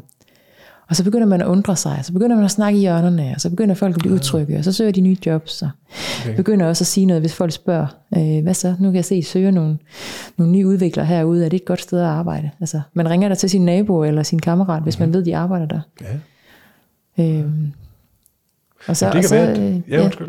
Nej, men det, det er mere sådan det der med, at man, sådan, man er nødt til også at sige den rigtige historie. Altså, altså det, ja. er ikke, det er ikke så spændende at få at vide, at alting er rosenrødt. Øh, men, men omvendt skal man jo heller ikke gå ud og sige, at alting er, er skidt. Der skal man jo bare løse det. Ja, og det er vel den, som der er svær og, og, og, og, og ligesom at sætte en, et termometer ned i, ja. øh, når man skal rekruttere nogen, og siger, hvad, vi, fordi vi vil alle sammen gerne af gode grunde, og meget naturligt, præsentere os selv for den bedste måde, mm. øh, for vores bedste side. Ja. Det er jo ligesom, hvis man er på dating, så tager man også den pæne skjorte på, ikke? Det gør man da, ja. Øh, og samtidig, så, så er der også noget, det kan også hurtigt, som jeg ser det, blive noget utroværdigt i, hvis det, hvis det simpelthen er, ja, det er alt for poleret. fantastisk, det her. Ja, det er nemlig rigtigt. Og det kan man jo nok hurtigt gennemskue, tror jeg. Altså, Ja, det er vel en træningssag, eller hvad? ja, det kan være, det er en træningssag. Ja. Det kan godt være, at jeg lige skal tale for, for egen regning her. Altså, det ved jeg faktisk ikke lige, om, om alle vil kunne gennemskue hurtigt. Mm. Altså, jeg synes, jeg får en fornemmelse, når jeg kommer ind i stedet. Og det er selvfølgelig ikke sikkert, at, at alle gør det. Ah. Men, øh, men jeg tror, at, at hvis man får lov til bare at være sig selv, altså, så har man også en mere sådan, troværdig udstråling. Og så kan man sådan mærke det på folks energi, at de får lov til bare at være sig selv ja. øh, i, en, i en rolle. Og det, øh, det synes jeg er stærkt, og det er jo det samme, som, som vi talte om før, altså at have det fedt på arbejde og have tillid med, Ja, og så er det vel også en rigtig metode, altså at hvis vi som arbejdstager fortæller og viser, hvem vi er, ja lige så kan præcis. en arbejdsgiver sige, det var godt, du gjorde det, Ja. fordi så skal du ikke øh, være her. Nej, og det er Eller- også derfor, vi taler sammen, Simon. Ja, altså, det, er jo, det er det, det. er jo fedt at prøve at være sig selv og bare fortælle, hvordan man... Ja, for det tilsvarende vil der være nogen derude, der siger, det var godt, Ja. at du viser, hvem du egentlig er. Fordi nu har du lige gjort det nemt for mig at sige, Ja, det håber jeg da. Ja, ikke? Og så er Ja. vi jo hen ved, at, at du jo søger et, et nyt arbejde. Ja. Og som du har fortalt mig, så er du meget åben for, Ja. for øh, sådan Ja. retningen. Ja, ja det er jeg. Og, det- og det er jo fordi, jeg nok er... Øh, altså, det der med at kunne være et sted, hvor man, hvor man er... Øh, hvor der, hvor der er rygdækning, altså hvor, hvor der er tillid til, at, at jeg selvfølgelig gør det rigtige, eller at jeg øh, træffer nogle beslutninger, og hvis jeg er i tvivl, så kommer jeg og siger det, øh, og så kan vi træffe dem sammen. Øh, det betyder meget mere for mig, end hvilken stilling jeg får. Øh, så, så, så det kan godt være, at, at jeg ser mig selv som en HR-udviklingspartner eller en, en forretningsudviklertype. Og, og det har jeg da set på, på Jobindex, der er der forskellige slags opslag, hvordan man tolker lige præcis den titel. Men, men det kan virkelig være meget, meget forskelligt, øh, afhængig af virksomheden og branchen. Mm-hmm. Så derfor så har jeg egentlig sådan tænkt, at øh, hvis, jeg, hvis jeg kan finde et sted, hvor man har lyst til at udvikle sådan nogle tillidsfulde fællesskaber, eller man har lyst til at skabe noget, noget udvikling, altså hvor man har lyst til at udvikle enten forretningens portefølje, eller være med på noget idégenerering, og hvad for nogle trends kommer der, øh, jamen, så er jeg egentlig sådan ret game på det. Altså, ja. jeg kunne godt se mig selv i mange forskellige roller. Jeg ved også, så bliver det svært at placere mig, men jeg har også lidt svært ved at placere mig selv. Jeg ved faktisk mm-hmm. ikke helt, hvor jeg, hvor jeg skal hen af. Altså, og det, det, det håber jeg lidt, det sådan kommer. Øh, både i, i min, nu har vi en samtale, og det kan være, der kommer nogle, nogle jobsamtaler ind af, ind af huset også, og det kan være, det giver mig nogle, nogle flere tanker, og jeg tror også, jeg kommer til at lave noget, noget netværk og kaffedating igen. Altså, jeg synes simpelthen, mm-hmm. det var så givende, sidste gang jeg gjorde det i hvert fald, og, øh, og høre om, hvad folk laver. Altså, jeg, jeg, jeg, jeg, bliver, jeg bliver så nysgerrig på, hvad det er, der, der driver folk. Altså, så, øh, Ja. Og det- det, kunne man sige, at, at, øh, at der, altså, som, jeg vil sige, som jeg ser det, så synes jeg, der er en stor styrke i, for det første, der er ikke mange, der tør sige, at de er åbne for forskellige brancher eller øh, funktioner. Mm. Ja, det synes jeg er en enorm styrke. Mm. Øhm, og så også, at du i virkeligheden øh, siger, at du kobler dig af øh, en bestemt funktion i en bestemt branche. Øh, fordi så, hvis det var nu var mig, mig der er arbejdsgiver, så ville jeg tænke, okay, hun er godt nok tryghedssøgende. Mm. Øh, hun er sikkert super god der, men der har hun så også været i, i, i 80 år. Ikke? øh, Ja. Så det kan jeg godt forstå, du vil gerne være mere af det der, fordi Ja. nu, nu er det bare at være uheldig og, og ud af det her job, og nu, nu skal Ja. du mere det samme. ja. Men, men den der åbenhed for at sige, der er noget, der betyder noget ude i Ja. virksomhederne, som kan gøre det hele bedre for medarbejderne, for Ja. virksomheden, Ja. den, den er vel intakt, uanset Ja. Hvad, hvor det så er henne, eller Det du hvad det handler om. Ja, og det er jo fordi, at, at jeg er sådan en, der bare bliver virkelig tændt af fede projekter og god energi. Og det er så svært at skrive, øh, den her gode energi, den finder jeg i den her rolle, eller i den her virksomhed, eller den her type. Øh, men men jeg, jeg synes simpelthen, det er så fedt, når man formår at finde det der fælles fede samarbejde, mm-hmm. hvor at man kan skabe noget værdi. Og så kan jeg som sådan sagtens sælge sokker, eller jeg kan lave øh, ja, energi, eller jeg kan du ved, stå med vand, eller altså, det behøver ikke at være en service eller en, en konsulentvirksomhed. Mm-hmm. Jeg har også været i en produktionsvirksomhed før, hvor man forstår, at det her er det produktet, vi lever for os at, og så lave. Øh, Så det er jo ikke et tænkt eksempel tidligere, men, men det er bare en, en tilgang, jeg meget står for. Altså, øh, lad os nu prøve at skabe noget, noget fedt sammen. Altså, ja. Og det kan godt være, at man måske ikke har det på forhånd. Det kan godt være, at det ikke er der i dag. Men hvis ja. bare man har indstilling, og man ja. har lyst til at, at udforske det her en lille smule, og, og se, hvor det kan drive os hen. Ja. Både i forhold til medarbejderne, hvad kan vi give vores organisation, men også i forhold til en produktporteføljen. Altså, hvad, hvad er det, vi kan? Hvad er det for nogle kompetencer, vi rummer? Og hvad kan vi bruge dem til? Mm-hmm. Så vi ikke ender med at være en Nokia-case, ja. men at vi bliver, bliver ved med sådan at... Der var jo også et, på et tidspunkt, hvor jeg sådan virkelig havde spået, at nu gik McDonald's konkurs. Og så lige pludselig begynder de at lave salater. Ja. Og så tænkte jeg, at det var sgu ah, snedigt. De det var godt, at de ja. havde en god uh, produktudvikler i, ja. uh, i deres uh, forretning. Ikke? Og der er nogle ting, hvor man tænker, jamen det giver ikke lige mening sådan lige ved før, første øjekast. Men fordi man lige formår at, og sådan lige analysere trends, og mm-hmm. se, mhm. hvad der sker på markedet, og lige formå at sådan kigge ind af, hvad er det, vi har i kompetencer, så kan man jo udvikle forretninger. Det vil jeg rigtig gerne være med til. Altså ja. være, være en del af sådan en, en udvikling, hvor man både sådan med menneskerne enten kan drive dem til mere, end de gør i dag, eller, ja. eller forretningen til mere, end de gør i dag. Ja. Det synes jeg er vildt spændende. Ja. Altså, øh, du er jo tydeligvis generalist. Meget. øhm, ja. Hvis du nu skulle placere dig i en kasse, eller man kan, man kan godt være i begge kasser, hvis den ene hedder, øh, jeg er driftskvinde, jeg skal være i linjen her, jeg skal arbejde sammen med, med, med ligesindede kolleger om opgaver, eller jeg skal være i mere stabsfunktion. Jeg skal være den, der, der, der udvikler organisationen, men jeg skal ikke selv være en del af den organisation. Mm, hvor hvor vil du så passe bedst? Det er faktisk et svært spørgsmål, fordi jeg, jeg har også brug for det der fællesskab, altså som der ligger i at være en del af driften. Mm. Men, øh, men jeg tror egentlig, jeg vil...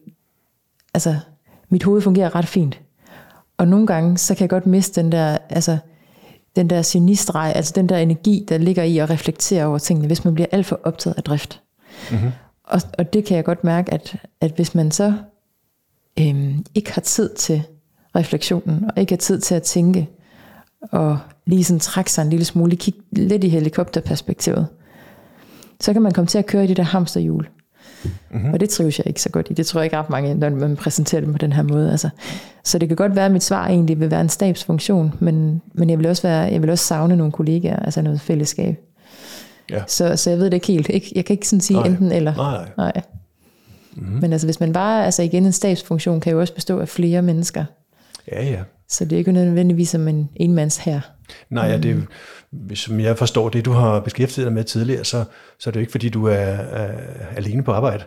Nej, det er ikke. Nej. det er vel netop det, der er din styrke, at, at du, du er udadvendt og, og god sammen med mennesker. Ja, altså jeg synes, det er sjovt, altså, og, jeg, og jeg synes, det er dejligt, og det giver mig en hel masse øh, energi øh, at være ja. sammen med mennesker. Ja.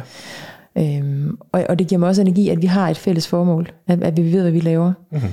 Øhm, I det tidligere arbejde ved Dansk der lavede vi den her messe, der hedder Træfpunkt, og det var bare en, jamen, jeg får stadigvæk helt gåsehud over, hvor, hvor fedt det var at lave sammen. Det var simpelthen, vi en lille, eller Dansk er en lille virksomhed, men at være øh, så lille virksomhed, at lave sådan en kæmpe stor messe, det er altså bare et kæmpe, ja. kæmpe teamwork, der ja, bare det det. spiller Ja. Altså, jeg synes simpelthen, det er så imponerende. Det er nok det vildeste, jeg nogensinde har oplevet i forhold til at kunne lave et fedt produkt ja. som et team. Jamen, jeg havde som, faktisk som jeg har en, været en, del af. en stand der på Jørgenhallen. Nå, hvor fedt. Ja.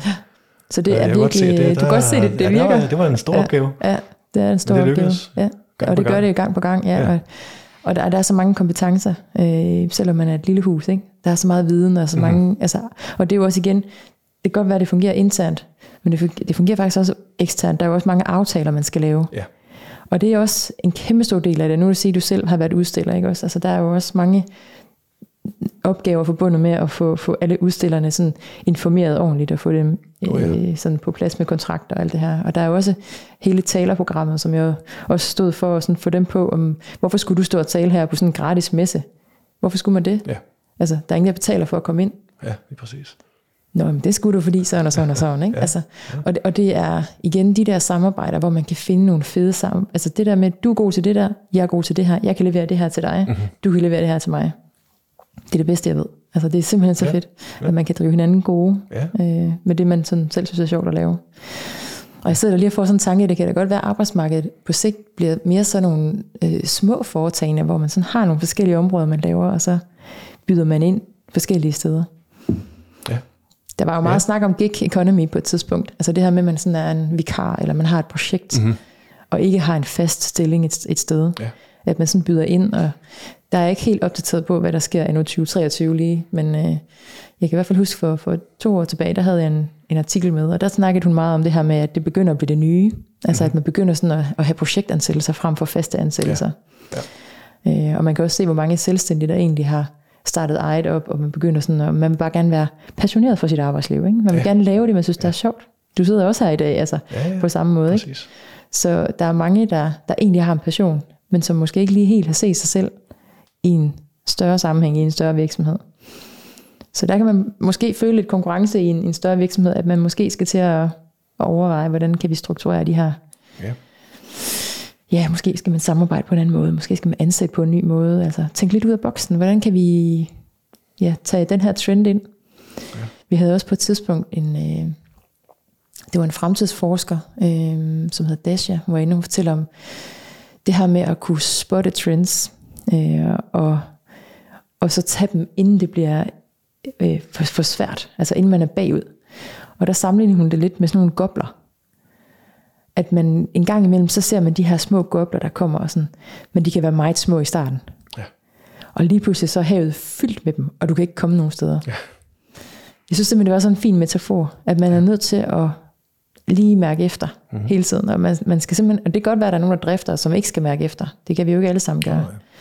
Men at man sådan sørger for hele tiden at lige holde sig i takt med, hvad der sker ja. I, inden for ens egen branche.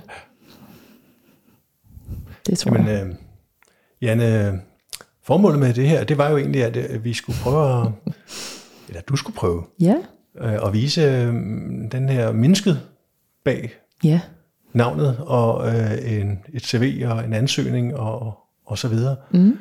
Øhm, og det valgte vi så at gøre med en, med en podcast. det gjorde vi, ja. Altså, jeg, jeg synes øh, virkelig, at jeg er blevet meget beriget. Er der noget her på falderæbet, du, du synes, vi lige mangler at, at vende? Nej, jeg synes egentlig, vi har været øh, rigtig godt rundt. Altså, der er jo der er jo altid sådan lidt forbundet med at, at, at dele så meget ud af sig selv. Altså, nu øh, kan man sige, men det her det er jo så en, en jobsamtale, hvor der ikke sidder en på den anden side. Altså, vi to sidder og taler sammen, øh, og hvis der er en, der sidder og lytter her, så kan man mm-hmm. jo så høre, hvem, hvem jeg er, og hvad jeg tænker, og, og hvad jeg forestiller mig. Ja. Og øh, det der er angstprovokerende, at man ikke sådan, du ved, den her gamle tilgang, man sådan kan placere bolden i nettet. Øh, det, det, det gør jeg jo så ikke nu. Nu vælger jeg jo noget andet. Ja. Jeg vælger jo faktisk at sige, okay, men sådan her ser Jannes tankegang ud, og sådan her ser mit CV ja. ud, og, og det håber jeg, der bliver taget godt imod. Altså jeg håber der på en eller anden måde, at man kan, kan se en værdi i at, at dele så meget ud. Ja. Altså det, det håber jeg. Jeg vil sige, det, det, det er jeg ikke- slet ikke i tvivl om. Mm. Altså, vi, vi, øh, vi mennesker kan godt lide at komme lidt tættere på mennesker. Ja. Og, og især i sådan en ansættelsessituation, der vil jeg da sige, at øh, jo mere, jo bedre. Ja, det er du ret i. Så. Jamen Janne, så vil jeg sige tusind tak for, at du vil fortælle om, øh, Ja, tak fordi jeg måtte være med. om det hele. Det var spændende. Det kom jo Ja, godt rundt, synes det jeg. gjorde vi. Ja, Tak for det. ja selv tak.